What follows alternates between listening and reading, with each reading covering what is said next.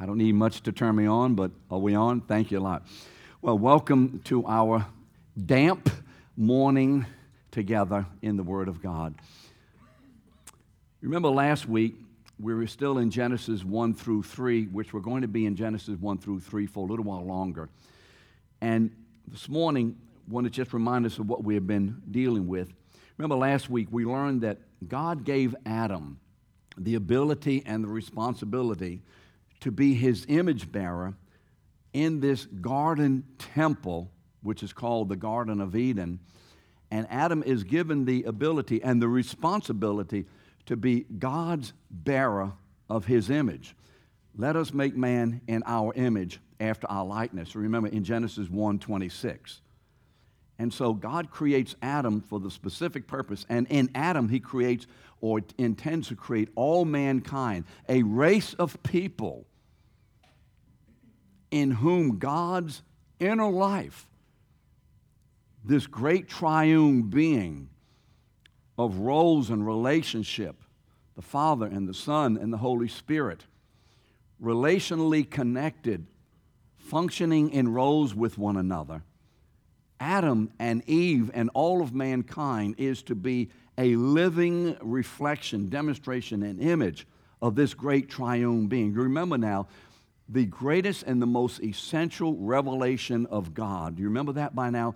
If I were to ask, or someone would ask you, what is the one, the most central, the core revelation of God? That is the absolute most significant thing about God. What is the most significant truth about God?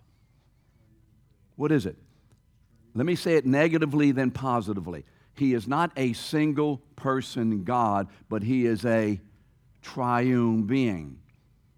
And as a result of His triunity, Father, Son, and Holy Spirit, everything is here.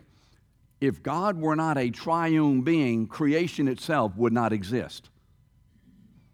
If God were not a triune being, man would not exist the cross would not exist. Nothing would exist. There would be nothing. Why? Because it is impossible for anything to exist apart from the reality of God being a triune being, three persons in one. Now, we don't think that way, do we? But we must think that way because there's only one way that everything is, and it is the way that it is that God is triunity. So there can't be any other way. So that means that the Jehovah's Witness God cannot exist. That Allah, as single person God, cannot exist. That all these pantheons of gods and goddesses cannot exist. This that we have, that we experience, that we know is reality, is reality, does exist on one basis alone God's Trinity, triunity. And so he creates man to demonstrate that, to be reflective of that, to be an image of that. And he does it in a particular way. He gives Adam three mandates. And each mandate has to do with Adam, and one has to do with Adam being what? Priest, prophet, and king priest, prophet, or prophet, priest, and king. We talked about that last week. If you didn't get it last week, go online and listen to the movie online or whatever it is that you do, but please keep up. So Adam's mandates in Genesis 1:28 and Genesis 2:15. These three mandates are for Adam to be able to reflect, to image God as prophet, priest, and king. Extremely important. Why? Because who do we know is the prophet, priest, and king in one man. Who? Jesus Christ. And so all of a sudden you begin to see a connection between whom, who God has made Adam to be and who Jesus will be when he comes in the incarnation to fulfill Adam's mandate. Because Jesus comes to fulfill the mandate that Adam broke through disobedience. And so Exactly, though, before we continue, what is God after in giving these three mandates?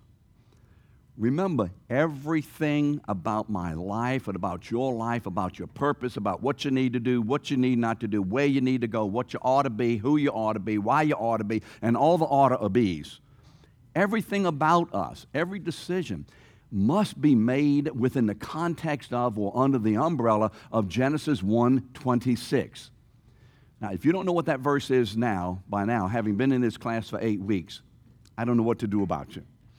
Genesis 1:26 is the context in which our life has been birthed and in which it must flow. And so each of these mandates, say how many of them? Three. Prophet, priest, and king. Each mandate has to do with something of one of the persons of God because God is triune. Therefore, the mandates are what? Triune. Have you seen this? Are you connecting this? Remember, as we look at the word, look at it through Genesis 1:26. What is God doing here? He's manifesting his triunity. He's manifesting in us and among us as a community, his own community of Father, Son, and Holy Spirit. So let's take a moment and just look. Maybe we won't get past this today, but I hope we will. Let's look at these three mandates. As king, as king, Adam, you and I, Eve, the rest of mankind in Christ, we are to be manifesting God's kingliness, His rule. Remember the mandate that had to do with that? What was that? Genesis 1 28. Take what? Dominion. Remember? Take dominion. Remember in Genesis 1 28? One of the mandates in that one? It is the kingly rule, the reign. And we see that exemplifies God the Father's rule. When you look at Ephesians chapter 1, verses 3 to 14, Paul, in probably the greatest single sentence in the New Testament, maybe in the Bible, and that's a sentence, just one sentence. You think I have a lot to say in a few words. He can outdo anybody. In one sentence, he sums up God's triunity of roles and relationship. And so the kingliness of God, the rule of God. Genesis, Ephesians chapter 1, verses 3 to 6. You see the description of the Father's leadership role in those verses. It is God the Father that initiates, that plans, that moves the team, if you would, the God team, to create. Remember, in the beginning, God created heavens and the earth. So the Father is the kingly representation here in Adam. What about priest?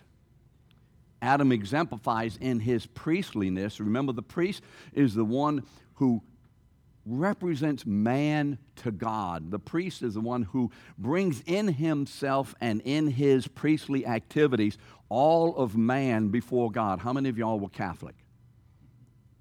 You remember what happened. The priest would come and make the sacrifice. Remember that? And he would do all the work. What? Representing the entire congregation to God.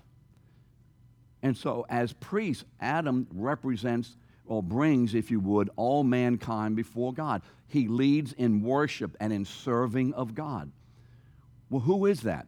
Obviously, it's the Lord Jesus. You see that especially in Hebrews. But going back to Ephesians chapter 1, verses 7 to 12. Jesus is the priest, the one who does the work of bringing man to God in himself through his priestly duties. What about prophet? in his role as prophet, king, priest, prophet. What about in Adam's role as prophet? Well, Adam's role as, of prophet is to fill the earth. Go out and what? Fill the earth. Multiply and fill the earth with the image of God. Well, which one of persons of the Trinity has the specific duty, not unilaterally in himself only, but as a leader in this particular role?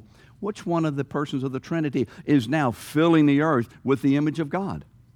The Holy Spirit. It is the Holy Spirit. He is the one who is filling the earth with the image of God, isn't he? As he is taking the Word of God, the gospel, into all the world. And so in Ephesians chapter 1, verses 13 and 14, this is the ministry of the Holy Spirit. And so here you have, even in these three mandates, and again, I, I plead with us, let us make sure that when we look at the Word of God, we're not just looking at things and moving along, but we're seeing a reality.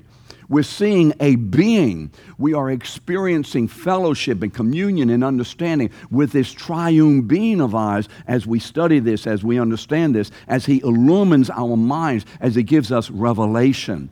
This is why it's so significant to study your word, read it and think about it, and ask God to give you understanding and, and, and do reference work and, and get into this word because it transforms us on the inside. It's just not an informational thing. Hey, I have a lot of stuff to tell you. I know a lot of stuff about the Bible. It is revelating to the place of transforming me and doing what Romans 8:29 says to do. What is Romans 8:29?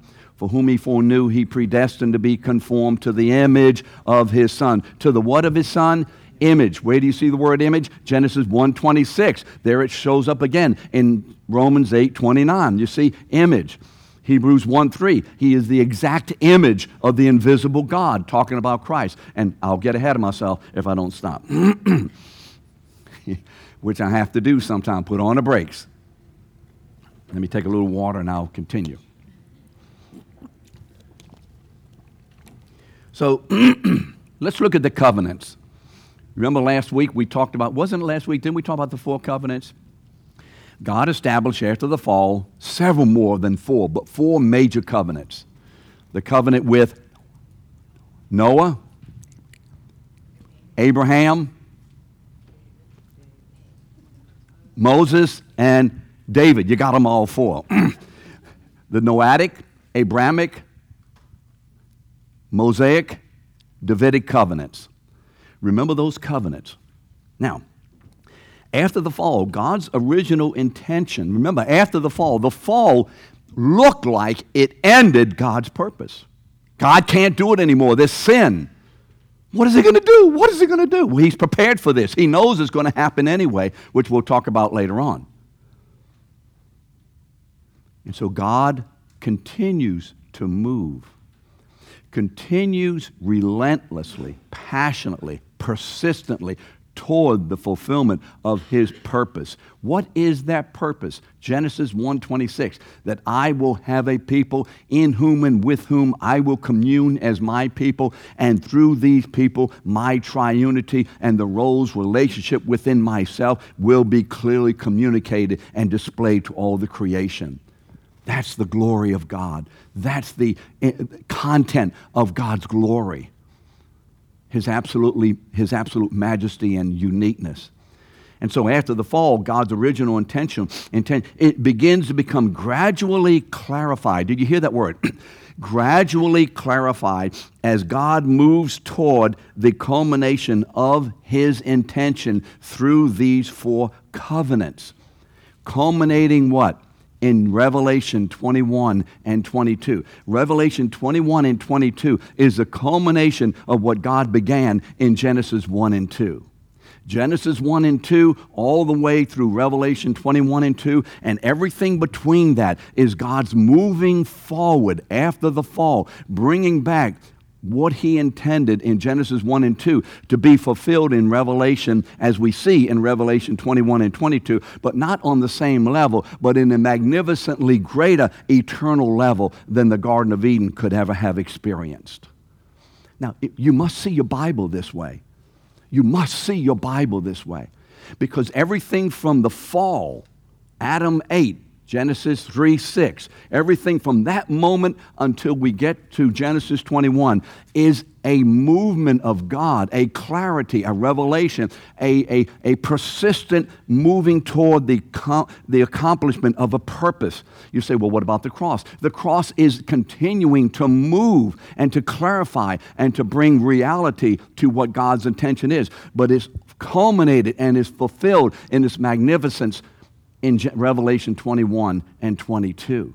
See, so I'm not leaving out the cross because I know someone will say, wait a minute, what about the new covenant? It is part of the whole movement forward until we get to the crescendo in Revelation 21 and 22. That's what our Bible is all about.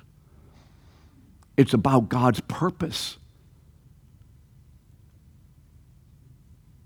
Not even sin, devil, hell, death, nothing stopping God's purpose. Amen? What does that say for your own life? If this is what God has done and is doing, does it mean that God is now hamstrung when it comes to my life and your life? Does it mean that God now can't work it out because these circumstances are so great? Does it mean that there is someone in your family or friends that you know God can't save because this guy is such a hellhound that nobody, not even God, can reach him? Or does it mean that God's purpose will be accomplished, notwithstanding any objection or opposition? Amen? Can you say amen? What a glorious God of sovereignty and power! I don't want a wimp God waiting for me to make a decision and over here saying, well, until he does this, I can't do anything. I don't want that kind of a God. I want a God who will make the decision, who will conform me, change me, and use me in the accomplishment of that decision, even though I thought that I would be contrary to it. Amen. I want that kind of a God. Why? Because that's the God of this Bible. That's the God of this Bible.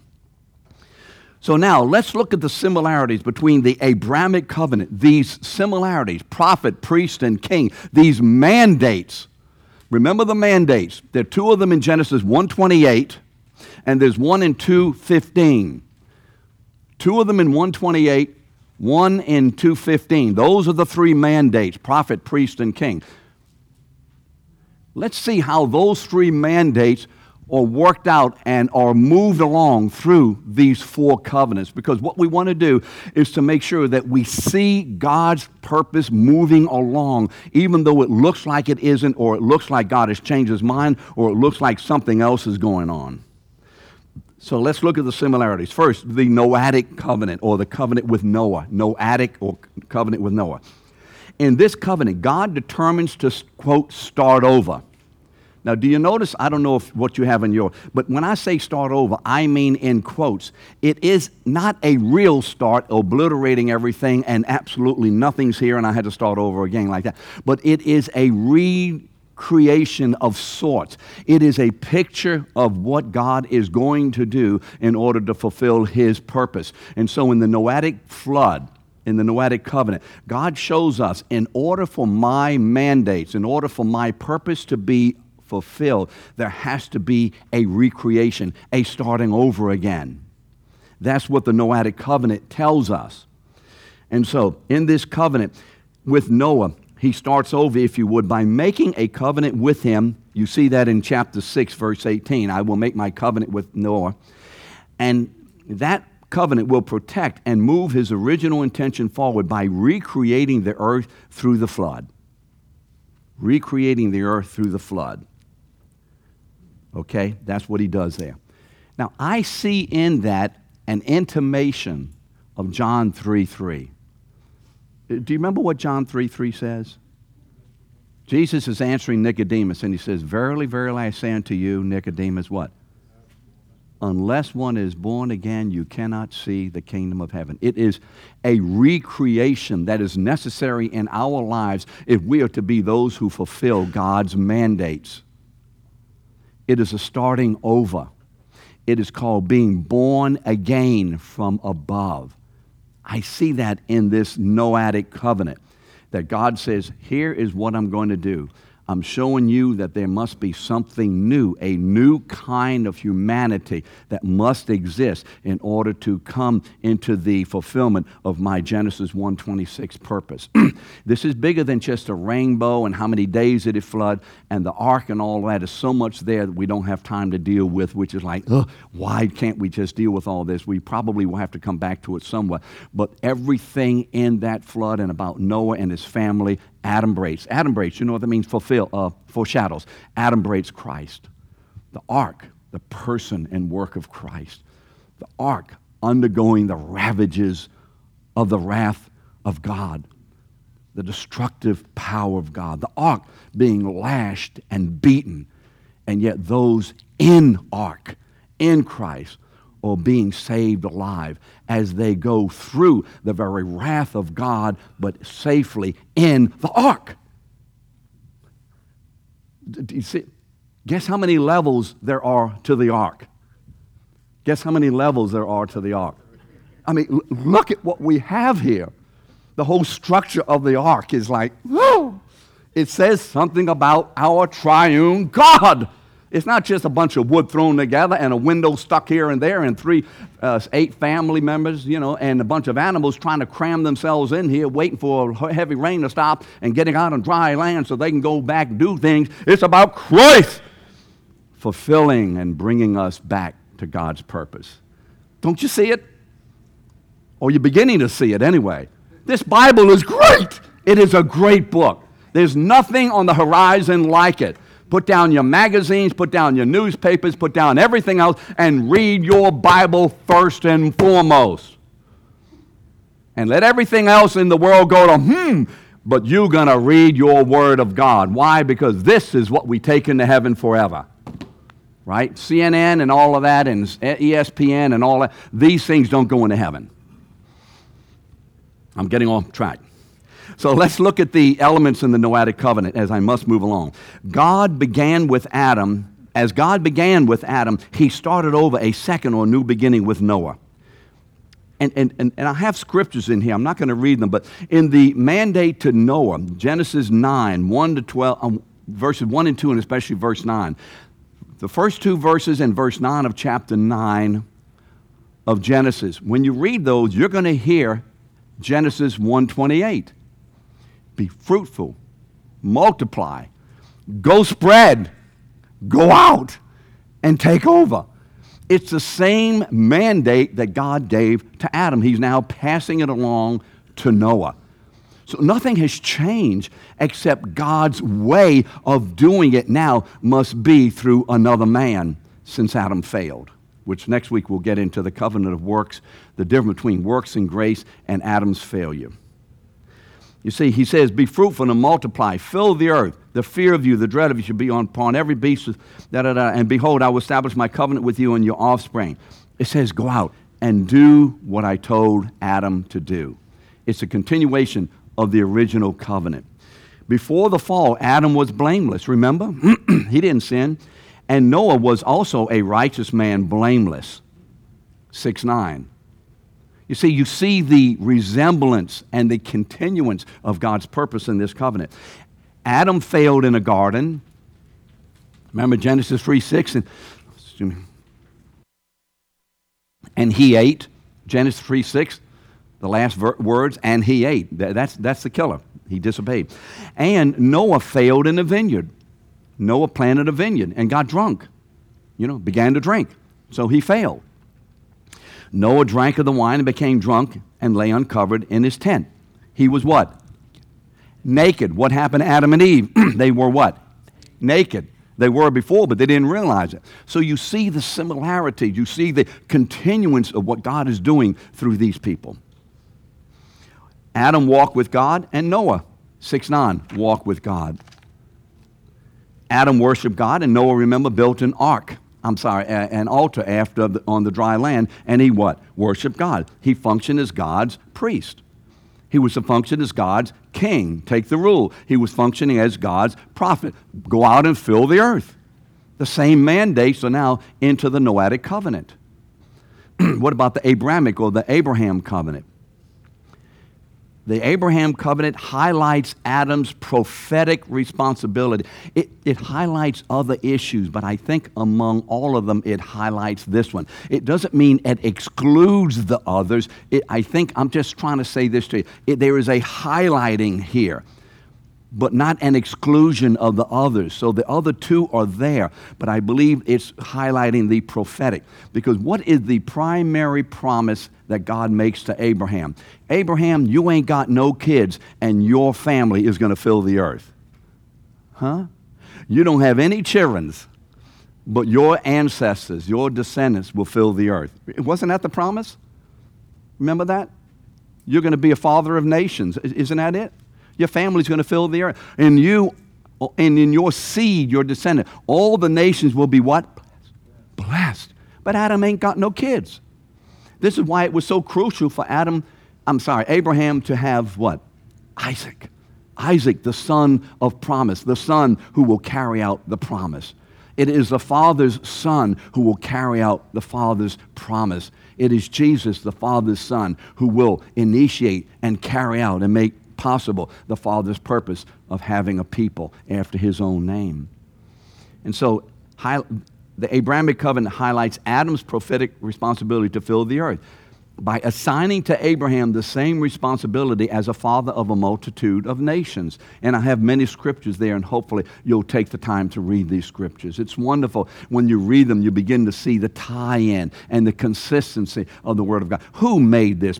Who could have written a book like this with such internal integrity and consistency without a computer, over a period of 4,000 years, 40 authors, most of whom didn't even know the other person except a name on a piece of paper, a papyrus, or whatever it was, or a stone. Only God did this. Only God did this.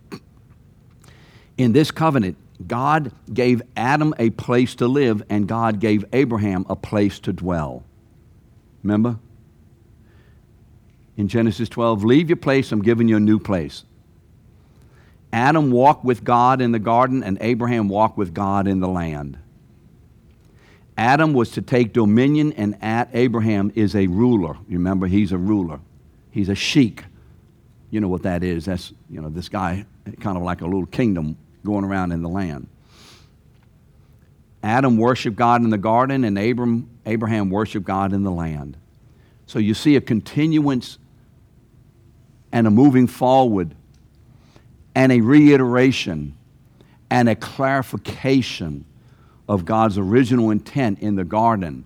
As we go through these covenants, we get to get a little better understanding and clarity, and God is moving us forward toward the culmination of what He intended to do in creating.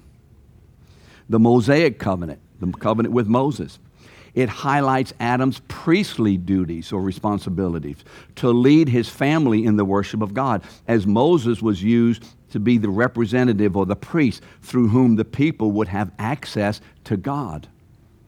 And so Moses is the representative, you remember, of the people. Now I know that Aaron becomes the priest. But in Moses, you have prophet, priest, and king in this one man, showing once again that here is an adumbration, Adam, I suppose, adumbration. You see, someone who is picturing Adam's responsibility and what Adam should have been and who Adam should have been and how he should have been and what he should have done.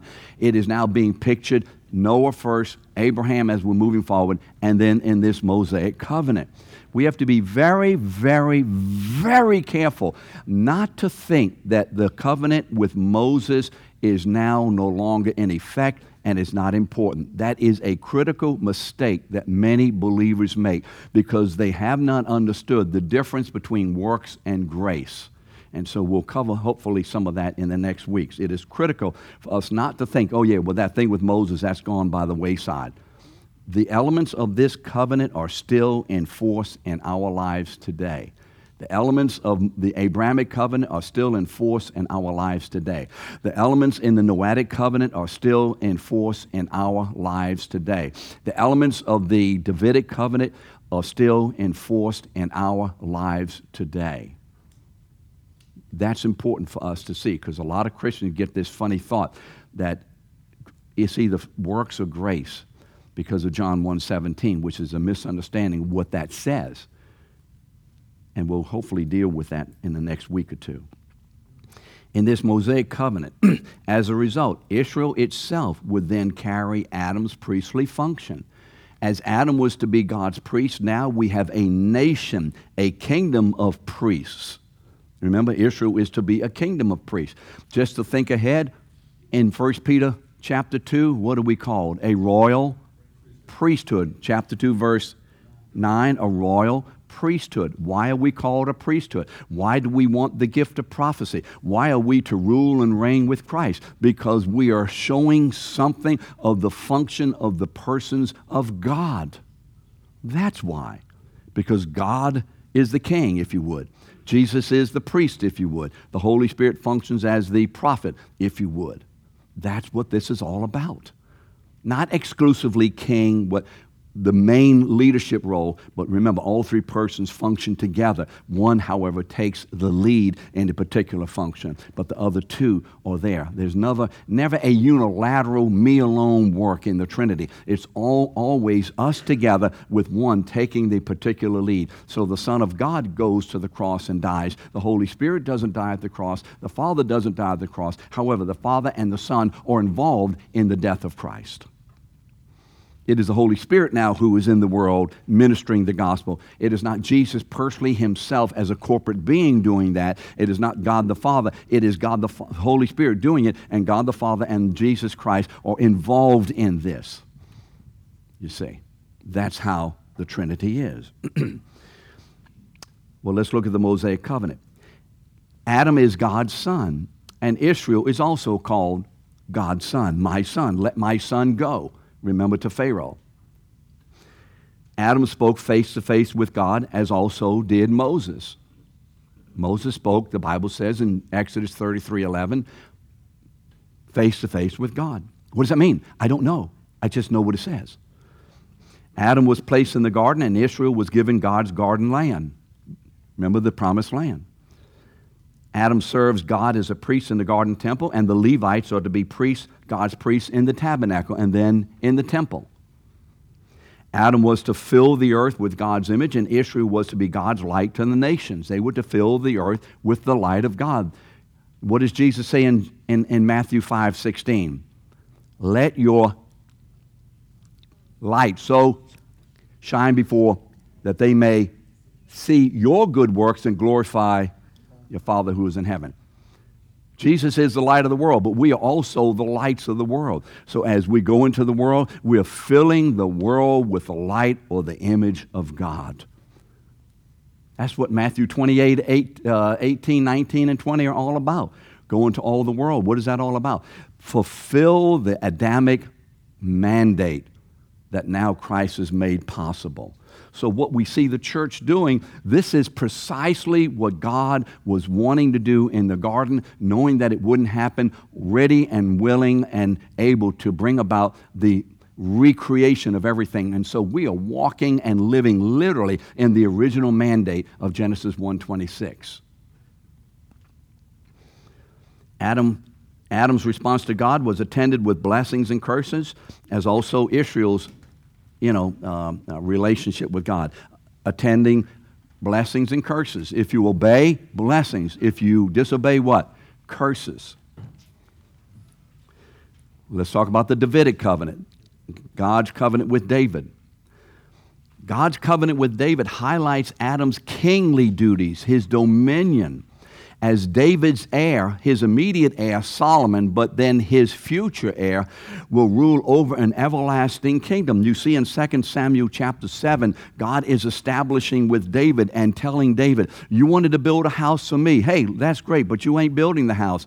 I'm going to have your son to build the house. And that immediate fleshly son is Solomon, you remember, who sits on the throne of God over Israel is called the throne of God over Israel. And when Solomon sits on the throne of God, what happens? He is given ability and wisdom and power to build God's temple. You Remember that?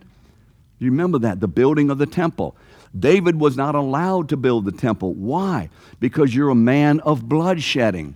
But in David's rule and reign, David did everything collected, all the materials, got everything ready for the building of the temple. But David himself, in that position as king, as the blood slayer or the blood shedder, was not able to build. But in David, everything was prepared. And then in David's son, everything was accomplished. Who Jesus in the incarnation, in the first part of the incarnation, because the incarnation continues, Jesus is forever a man. But in his earthly incarnation, in the history of man, Jesus could not build the house. Why? Because he was a man of blood, because first his blood had to be shed for everything necessary and getting ready. So, Jesus, if you would, successor the Holy Spirit in Jesus' name, the one who is pictured as Solomon, then, you know, is the one through whom God builds the temple, and the Holy Spirit, remember, comes upon the temple in Second Chronicles 7 and fills that temple. And now the Holy Spirit is the one in Jesus' name. He sends the Spirit, and He's building the temple.